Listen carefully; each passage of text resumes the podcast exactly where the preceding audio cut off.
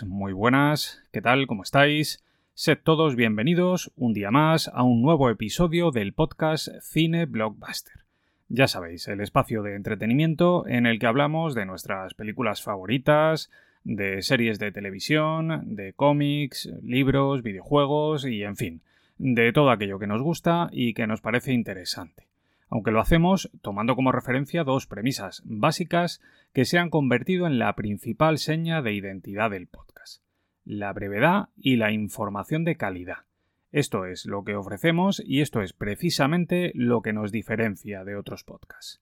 Hoy con un programa dedicado a una de las películas más curiosas y representativas de lo que fue la cosecha cinematográfica de los 90 una cinta de ciencia ficción con grandes dosis de terror que estaba a medio camino entre el cine comercial y el cine de serie B y que se convirtió en uno de los grandes éxitos de 1995.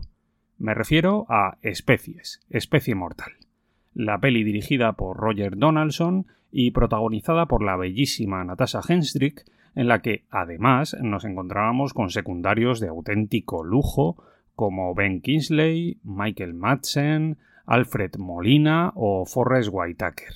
Una peli molona, entretenida y con unos muy buenos efectos especiales que sin embargo fue vapuleada por la crítica en el momento de su estreno.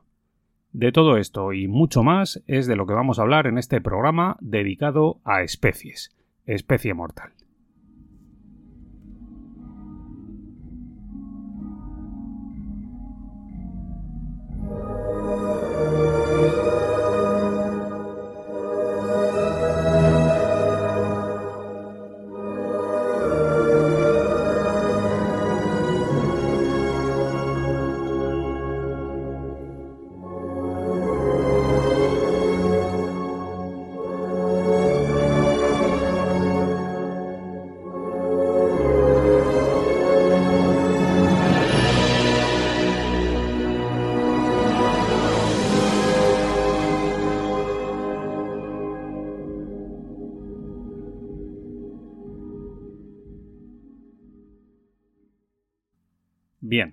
De costumbre, lo primero que me gustaría hacer es contextualizar un poquito, para que la experiencia sonora del podcast sea lo más inmersiva posible. Y para ello vamos a viajar al pasado, como si tuviéramos una máquina del tiempo, para recordar cuáles eran las películas que teníamos en cartelera en el año 1995. Hablamos de títulos míticos como Seven, A la hora señalada, Mentes peligrosas, Casper, Babe el cerdito valiente, Toy Story, Los puentes de Madison, Asesinos, Marea Roja, La Red, Rápida Inmortal, Hit, Jumanji, Doce monos, Sospechosos habituales, Sabrina, El primer caballero, Jungla de Cristal 3, Hackers, Piratas informáticos, Mortal Kombat, Semillas de Rencor, Johnny Mnemonic, Desperado, Batman Forever o Ghost in. En la ceremonia de los Oscars de ese año, sin embargo, los títulos que más brillaron fueron los de Nixon, Poderosa Afrodita, Pena de Muerte, Living Las Vegas, eh, Sentido y Sensibilidad, Apolo 13 y, por supuesto, y sobre todo, Braveheart, que ese año ganó cinco premios, en este caso los de Mejor Película, Mejor Director para Mel Gibson, mejor fotografía, mejor sonido y mejor montaje. En lo que tiene que ver con la música, en aquel 1995 sonaban en nuestras radios temas de gente como Oasis, Julio, Offspring, Bon Jovi, Annie Lennox, Bjork, Simply Red, Cher, Michael Jackson, María Carey, Sheryl Crow o Marilyn Manson. Aunque puestos a elegir, hoy me apetece escuchar el temazo Tonight Tonight del grupo norteamericano de rock alternativo The Smashing Pumpkins. Un temazo como la copa de un pino.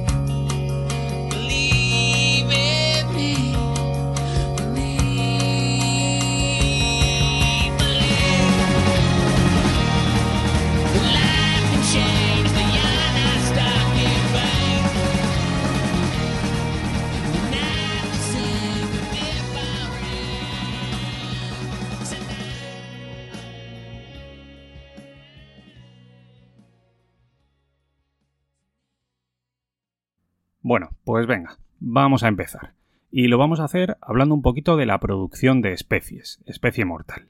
A este respecto, voy a empezar diciendo que la peli se estrenó en 1995, es decir, justo en el ecuador de la década de los 90, en un momento maravilloso para el cine, en el que se estrenaron un montón de películas muy locas, muy pasadas de vueltas y en muchos casos muy malas.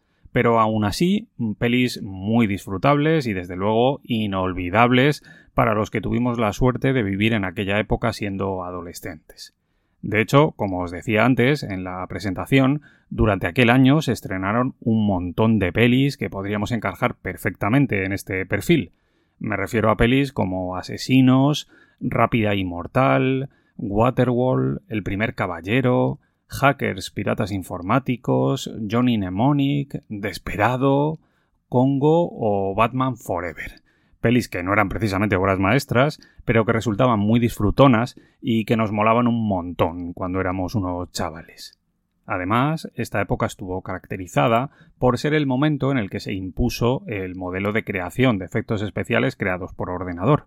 Unos efectos especiales que aún estaban en una etapa muy temprana, que habían explotado gracias al éxito de películas como Terminator 2, Forrest Gump o Stargate, y que sin embargo todavía no habían alcanzado un desarrollo tecnológico suficiente. Esto provocó que en estos años surgieran un montón de pelis que incluían escenas con CGI y que desde luego eran bastante mejorables. De hecho, por ejemplo, ese mismo año se estrenó una peli de la que ya os he hablado varias veces en el podcast. En este caso me refiero a la versión cinematográfica de Mortal Kombat. Una peli que a mí me gusta mucho, que me parece súper entretenida, pero que hay que reconocer que tiene unos efectos especiales creados por ordenador que son francamente mejorables. Propios quizás de una industria que por aquel entonces estaba empezando y que aún tenía mucho trabajo por delante.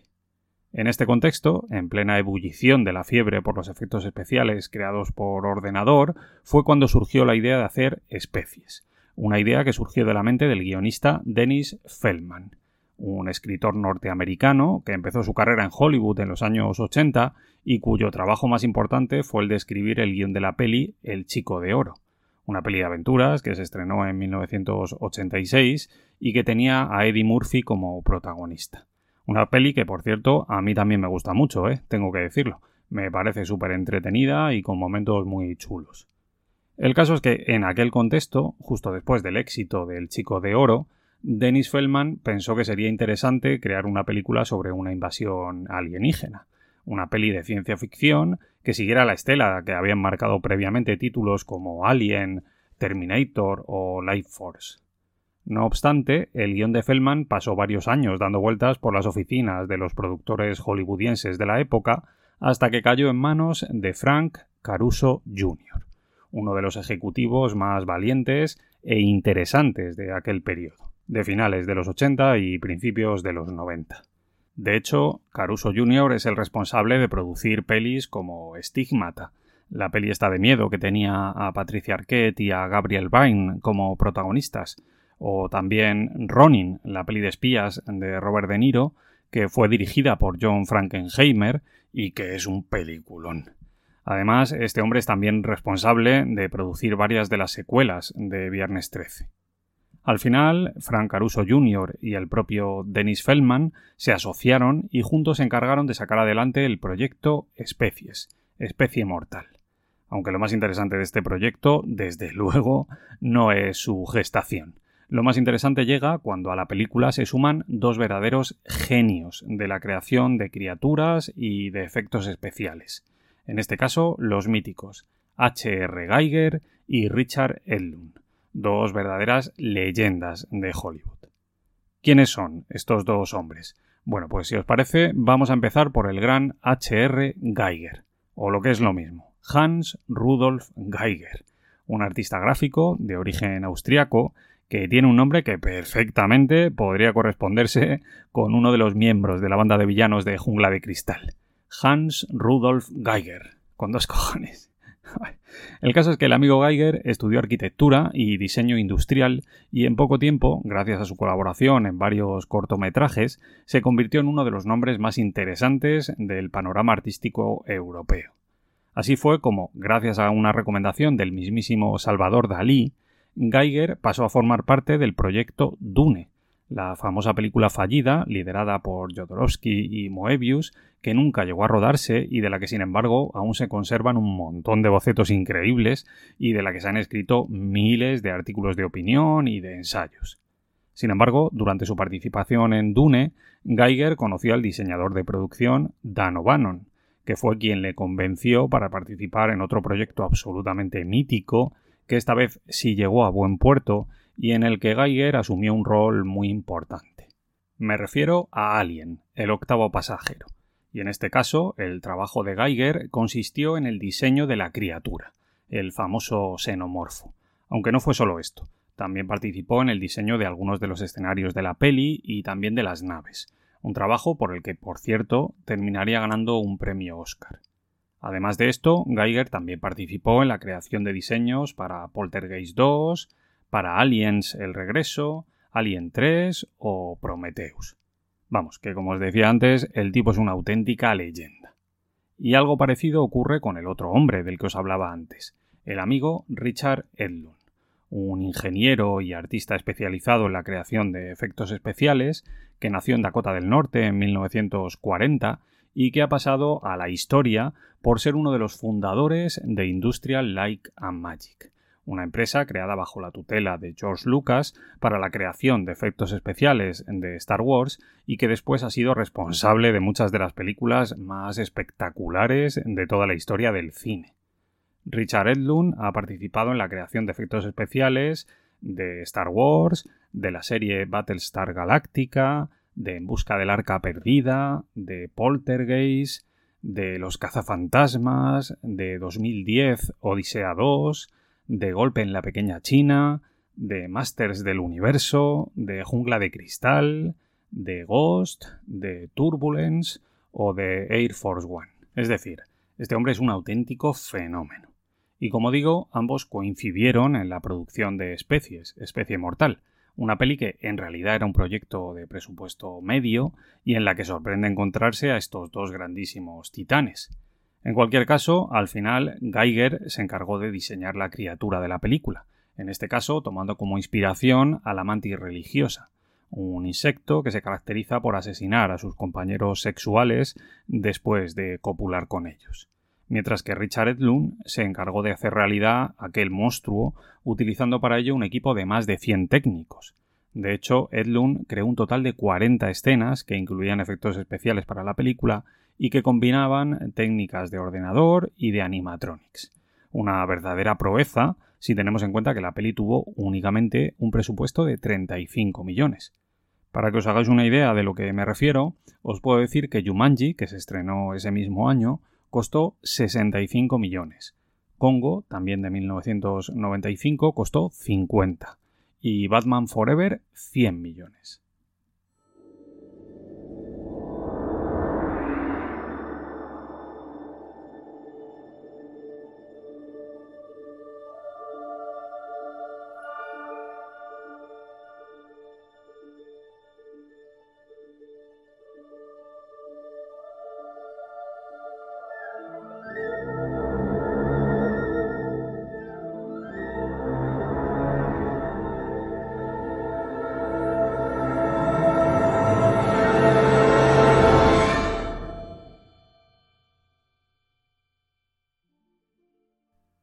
Dicho todo esto, ahora vamos a hablar de la historia de la peli, de la historia que nos cuentan en especies, especie mortal. Aunque antes de hacerlo, como siempre, quiero recordaros que, llegados a este punto, voy a hacer spoilers sobre la trama. Spoilers muy potentes que no os recomiendo que escuchéis si todavía no habéis visto la peli. Y ahora ya sí, después de esta advertencia, ahora vamos al lío. ¿De qué va especies, especie mortal? Bueno, pues la peli empieza en unos laboratorios secretos del gobierno estadounidense, las típicas instalaciones ultramodernas y custodiadas por soldados armados hasta los dientes. Allí vemos que un científico llamado Xavier Fitch, que no es otro que el amigo Ben Kingsley, tiene encerrada una niña de unos 10 o 12 años en un laboratorio. Una niña que, por cierto, es una jovencísima Michelle Williams, en uno de sus primeros papeles. El caso es que el tipo mira a la niña con bastante mal rollo y al final decide dar la orden para que la maten, utilizando para ello un gas venenoso.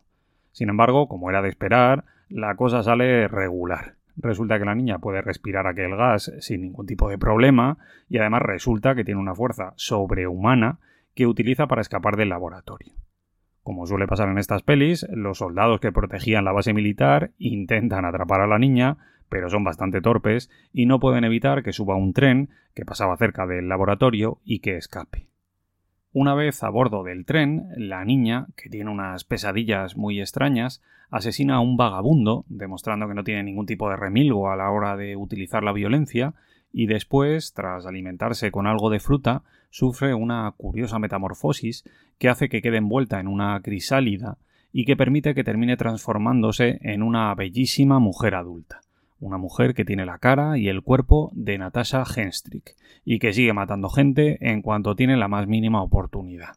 En este caso, su siguiente víctima es una empleada del tren a la que elimina y a la que suplanta asumiendo su identidad. Después de esto, volvemos al laboratorio, donde el Dr. Fitch ha reunido un equipo de expertos para que busquen y maten a la criatura que ha escapado del laboratorio. Una criatura a la que, por cierto, llaman SIL. El caso es que el equipo de expertos está compuesto por una bióloga llamada Laura, que está interpretada por Marg Helgenberger, un antropólogo llamado Arden, que está interpretado por Alfred Molina, un psíquico bastante peculiar llamado Dan, al que da vida Forrest Whitaker, y un soldado experto en misiones encubiertas llamado Lennox, que está interpretado por Michael Madsen. El Dr. Fitch les explica a todos ellos que años atrás el SETI contactó con una civilización extraterrestre. Estos extraterrestres enviaron a la Tierra, como muestra de buena voluntad, unos planos que servían para construir un generador de metano que podría proveer al mundo entero de energía limpia e ilimitada. Sin embargo, poco después enviaron un segundo mensaje que contenía el esquema de un ADN desconocido y las instrucciones para que pudiera ser combinado con ADN humano. El caso es que fue el propio Fitch quien se encargó de desarrollar aquel experimento creando ASIL, una forma de vida híbrida entre humano y extraterrestre. Sin embargo, la criatura demostró desde el principio una enorme violencia en su comportamiento, y por eso, ante el peligro que suponía para todos, Fitch ordenó que la exterminaran. Pero Sil, que era mucho más lista y mucho más fuerte de lo que ellos creían, consiguió escapar y ahora se ha convertido en una grandísima amenaza. De hecho, el científico cree que Sil va a intentar procrear y está convencido de que si lo hace será imposible detenerla. Para evitar esto, el equipo necesita comprender la naturaleza de la criatura, y lo mejor que se les ocurre es hacer más pruebas con el ADN extraterrestre. El caso es que, gracias a estas pruebas, se dan cuenta de que, en cuestión de segundos, la criatura puede convertirse en un monstruo temible que además demuestra una gran voracidad. Esto hace que todos se convenzan de que deben atrapar a Sil antes de que procree, sobre todo antes de que pueda quedarse embarazada de un varón, ya que después éste podrá fecundar a decenas de mujeres humanas, creando un verdadero ejército de criaturas extraterrestres que podrían acabar con toda nuestra especie.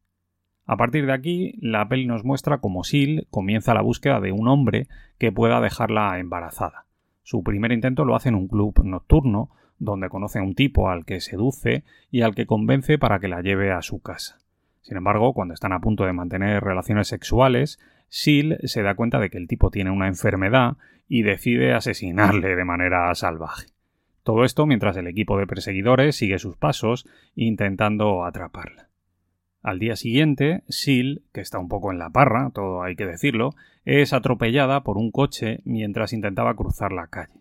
Es un atropello bastante chungo, pero a ella no le pasa nada, claro. Su cuerpo es capaz de recuperarse en cuestión de minutos de cualquier herida. Sin embargo, este episodio sirve para que conozca a otro hombre al que también seduce y al que de nuevo pretende utilizar para quedarse embarazada. Pero esta vez el equipo logra llegar a tiempo antes de que ella pueda realizar su plan y empiezan una persecución que termina con una explosión y con un coche que cae por un precipicio. Todo esto provoca que los científicos crean que Sil ha muerto y que por tanto su trabajo ha terminado. Pero no, resulta que no. Como era de esperar, Sil no ha muerto. En lugar de eso, la criatura ha escapado y se ha teñido el pelo de negro. Después se presenta en el lugar en el que los protagonistas están celebrando su éxito y en un momento de despiste se las arregla para seducir a Arden, teniendo sexo con él y quedándose embarazada por fin. Sin embargo, los demás se dan cuenta de lo que está pasando y van tras ella. Aún así, sí le escapa y en cuestión de minutos da luz a un bebé varón. Después se transforma en un monstruo y mata al propio Dr. Fitch. Pero la verdad es que la alegría no le dura demasiado, porque al final Lennox y los demás supervivientes logran encontrarla y acaban matándola.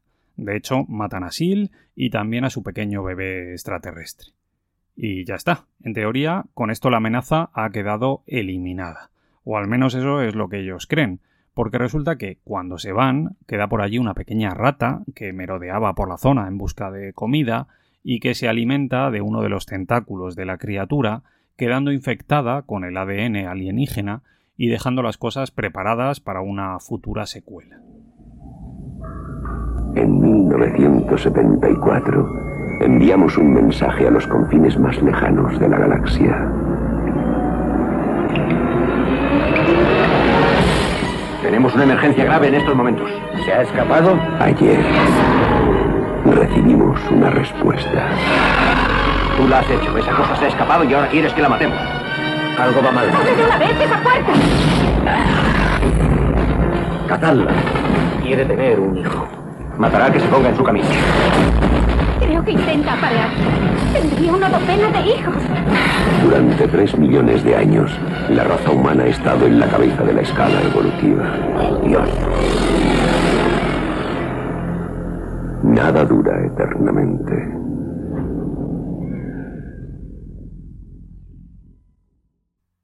Bueno, pues ahora vamos a hablar del equipo técnico que hizo la película. En este caso, un amplio equipo humano liderado por el director australiano Roger Donaldson, un cineasta muy prolífico que quizás no es muy conocido, pero que ha dirigido un montón de pelis interesantísimas, empezando por Perros de Presa, la peli que supuso su debut en el cine en 1977 y que rodó en Australia con muy poquito presupuesto, dando el salto después a Hollywood, donde dirigió grandes producciones como la versión de Motín a Bordo de 1984, con Mel Gibson como protagonista, o la peli de espías No hay salida de 1987, con Kevin Costner, Sin Jong o el gran Jim Hackman. También dirigió Cocktail con Tom Cruise, The Getaway con Alec Baldwin y Kim Basinger, Un pueblo llamado Dante's Peak, Trece días o La prueba. Como veis, títulos muy comerciales que le convirtieron en uno de los directores más respetados y taquilleros de los años 90 y principios del 2000. Con respecto al reparto, bueno, hay que decir que la peli tiene un elenco de actores y actrices muy pero que muy potente. De hecho, yo diría que el reparto es estupendo e interesantísimo. Supongo que pensaron que era preferible contratar unos cuantos rostros conocidos en lugar de gastarse la pasta en una única estrella. Una estrategia que en este caso, desde mi punto de vista, salió bastante bien. El caso es que, para empezar con nuestro repaso al reparto de especies, especie mortal, el primer nombre del que tenemos que hablar es, lógicamente, el de Natasha Henstrick una bellísima actriz canadiense que comenzó su carrera en el mundo de la moda y que después hizo su debut en el cine en 1995, precisamente con esta película, con Especies. Después de eso, rodó Al límite del riesgo con Jean-Claude Van Damme en 1996, Adrenalina con Christopher Lambert, Falsas apariencias con Bruce Willis y también pelis bastante olvidables como Tenías que ser tú, algo que contar o Riders. Todo ello además de participar en las secuelas de la propia especies, que fueron varias y de las que desde luego eh, no se sacó nada bueno. De hecho ya os hablaré después más específicamente de todo esto. Aunque tengo que decir, y aquí no hay ninguna duda, que el papel más importante de Natasha Henstrick, y por el que siempre será recordada, es sin duda este, el de Shield, en la primera peli de especies la peli estrenada en 1995. Nunca ha rodado una película tan interesante y en la que ella brillara tanto y tan bien como en esta. Tampoco se puede decir que sea una grandísima actriz, ¿eh? eso es así, pero hay que reconocer que está guapísima en esta película. El siguiente nombre destacable en el reparto de especies es el del gran Ben Kingsley, un veteranísimo actor británico, nacido en Yorkshire en 1943, que empezó su carrera en la escena teatral británica y que dio el salto al cine en la década de los 70. A este respecto, su primer gran papel fue el de Gandhi en 1983, un papel por el que llegó a ganar un Oscar como mejor actor protagonista. Después de eso vendrían películas como Bugsy, por la que volvió a estar nominado a los Oscar, La muerte y la doncella, que a mí me parece una película estupenda, Caza al terrorista, que también me gusta muchísimo esta peli, Reglas de compromiso, Inteligencia artificial, La casa de arena y niebla, El sonido del trueno, Oliver Twist, El caso Slevin, La última legión, Sutter Island, Prince of Persia, Las arenas del tiempo, La invención de Hugo, El juego de Ender, Iron Man 3, donde tiene un papel bastante peculiar, Exodus, Dioses y Monstruos, o Sanchi y la leyenda de los Diez Anillos. En definitiva, hablamos de uno de los mejores actores del mundo, un verdadero fenómeno que ha estado nominado cuatro veces a los Oscar, que ha recibido multitud de premios y al que yo le tengo un enorme respeto. Aunque en este sentido tengo que decir que si bien la filmografía de este hombre es verdaderamente brutal, yo siempre le recordaré por el papel de Isaac Stern en la lista de Schindler, que es un papel verdaderamente increíble y por el que, por alguna razón que yo no entiendo, ni siquiera fue nominado ni a los Oscars, ni a los Globos de Oro, ni nada. No sé, en fin, supongo que son cosas que pasan. Eh, bueno, seguimos. Otro de los nombres destacados en el reparto de especies es el de Michael Madsen, el puñetero Michael Madsen, un actor nacido en Chicago en 1957, que es habitual en las películas de Tarantino y al que también hemos podido ver en films como Juegos de Guerra, Thelma y Louise, Liberaza Willy, en La Huida, en Wyatt Earp, en Mulholland Falls, en La Brigada del Sombrero, en Donnie Brasco, en Kill Bill o en Sin City. Un tipo interesante este Michael Madsen, que siempre me ha parecido un tipo muy peculiar. La verdad es que no sé si me cae bien o no me cae bien. Si me cae bien o me cae como el culo. No lo sé, me desconcierta mucho este hombre. Es bastante peculiar. Bueno, y junto a él tenemos a otro actorazo. En este caso me refiero al mítico Alfred Molina actor de origen británico, nacido en Londres en 1953, hijo de un emigrante español y de una italiana, que tuvo su debut de sueño en el cine en el año 1981 gracias a En busca del arca perdida, la primera de las pelis de la saga Indiana Jones. Después hemos podido verle en pelis como Maverick, Boogie Nights, Los Impostores, Magnolia, también le hemos visto en Frida, en El Código da Vinci o en Prince of Persia, Las Arenas del Tiempo. Aunque aquí tampoco tengo ninguna duda. El papel más icónico y más recordado del gran Alfred Molina es, lógicamente, el del doctor Otto Octavius en Spider-Man, el villano Octopus, que hizo su primera aparición en Spider-Man 2 en 2004. Una peli estupenda, probablemente mi favorita de la trilogía de San Raimi una saga a la que después ha regresado con la megataquillera Spider-Man Sin Camino a Casa, que se estrenó en 2021. Una peli esta, por cierto, Spider-Man Sin Camino a Casa, a la que por alguna razón no se le reconoce el verdadero mérito de lo que hizo. Porque no nos olvidemos, ¿eh? Spider-Man Sin Camino a Casa fue una película que se estrenó en 2021, en plena era COVID, cuando todavía existían un montón de restricciones y cuando la industria cinematográfica estaba atravesando el que probablemente sea la crisis más grave de toda su historia, con cines vacíos y con enormes superproducciones que se convertían en sonoros fracasos en taquilla. De esta época son estrenos como Tenet, La Viuda Negra o Wonder Woman 1984 Todas ellas pelis que se quedaron muy por debajo de las cifras esperadas y que hicieron que Hollywood y el sistema de producción norteamericano entero se tambalearan.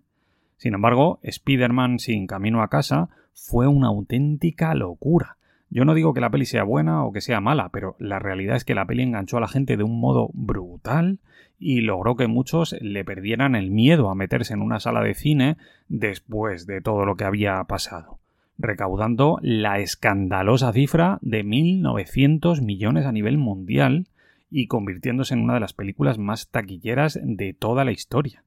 Vamos, una verdadera barbaridad. Y digo esto porque mucha gente le reconoce este mérito a Tom Cruise con su Top Gun Maverick. Incluso el propio Steven Spielberg lo ha hecho públicamente.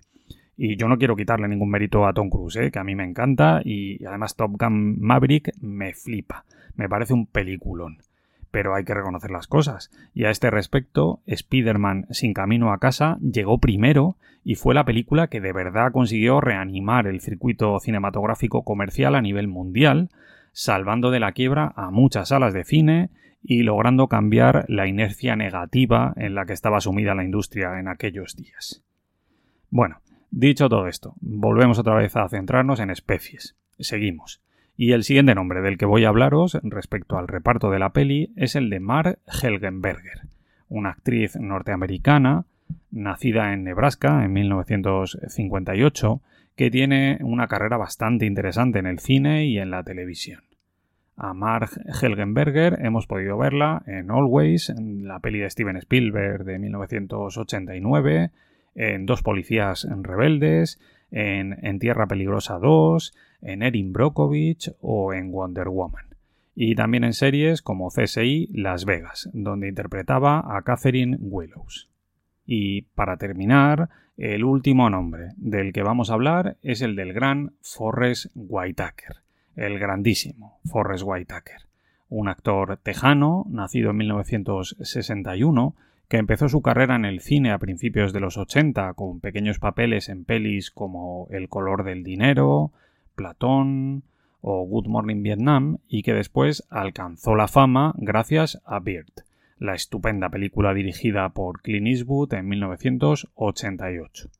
Después de eso, hemos podido verle también en Preta Porter, en Smoke, en Phenomenon, en Ghost Dog, El Camino del Samurái, en la inclasificable Campo de Batalla La Tierra, en La Habitación del Pánico, en El Punto de Mira, en Repomen, en El Mayordomo, en la saga Venganza, en Llegada, en Black Panther o en Rock One, aunque su papel más importante es el del último rey de Escocia, la peli por la que ganó todos los premios posibles en el año 2006. Un Oscar, un Globo de Oro, un BAFTA, un premio del Sindicato de Actores. Bueno, yo qué sé, en fin, ganó todo lo que se podía ganar. ¿Es petróleo? Eso parece.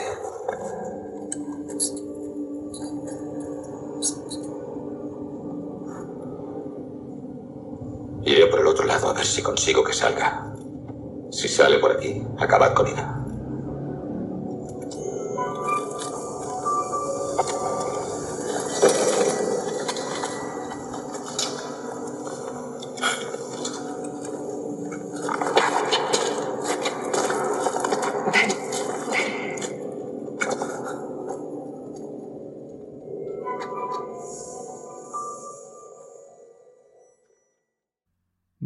Y ahora, para ir cerrando el programa, solo nos queda dar los últimos datos relacionados con la película.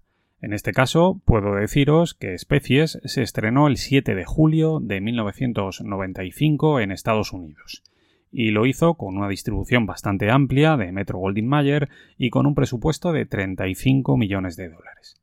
La película recibió, en general, críticas bastante negativas, todo hay que decirlo. Por ejemplo, en Film Affinity le dieron un 4,7, en IMDB tiene un 5,8 y en Rotten Tomatoes solo un 31% de valoración. Vamos, un desastre. Sin embargo, las cifras en taquilla de la peli son realmente estupendas. Especies recaudó 60 millones solo en Estados Unidos y un total de 114 millones en todo el mundo.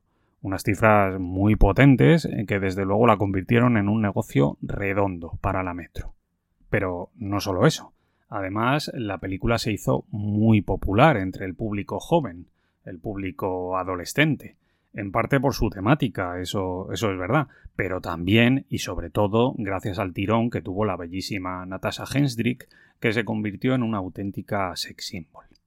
Este éxito sirvió para que Metro Goldwyn Mayer se envalentonara, creyendo que aquello podía convertirse en un verdadero filón, en la nueva Alien, una saga larguísima de la que pensaban iban a poder rodar un montón de pelis y con la que iban a ganar un montón de dinero.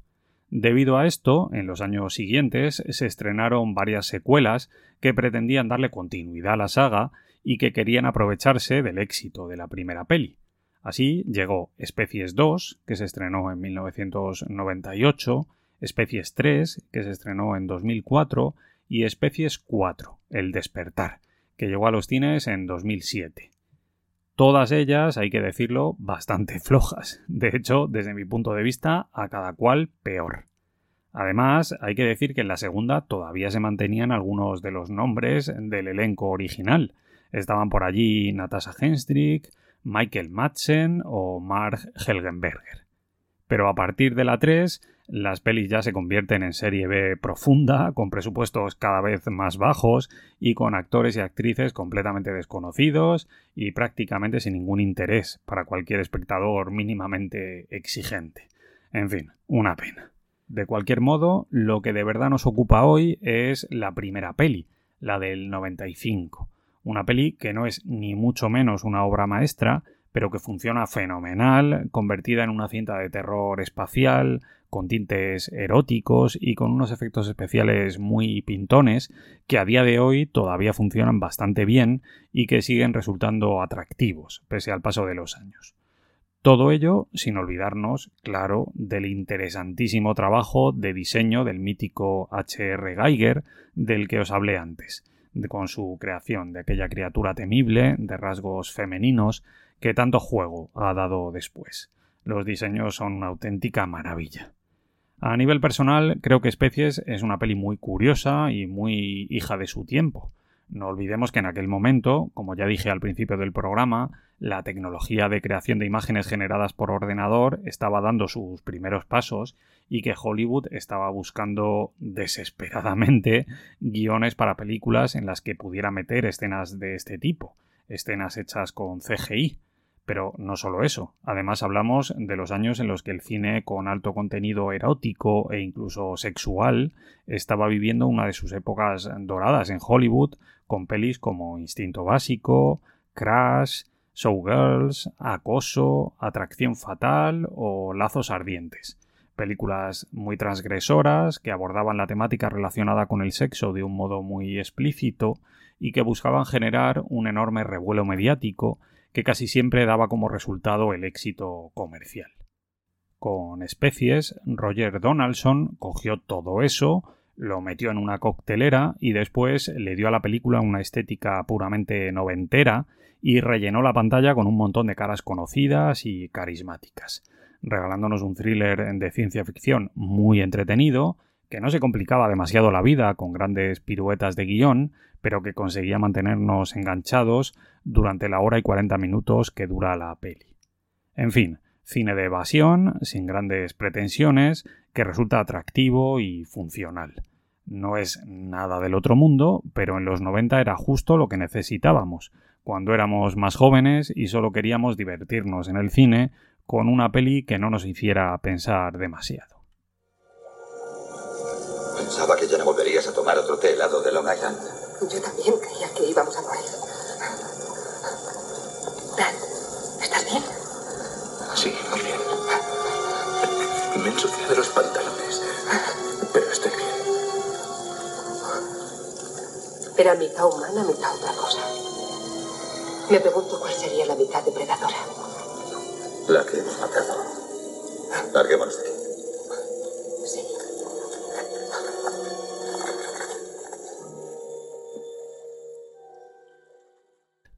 Y ya está. Por mi parte, nada más. Con esto me despido. Pero antes de marcharme, quiero recordaros que si os ha gustado el contenido del programa, podéis seguirme en iVoox, en Spotify y en el resto de plataformas. También en redes sociales a través de Twitter y de Instagram. Nos vemos muy pronto, amigos. Un abrazo muy fuerte para todos.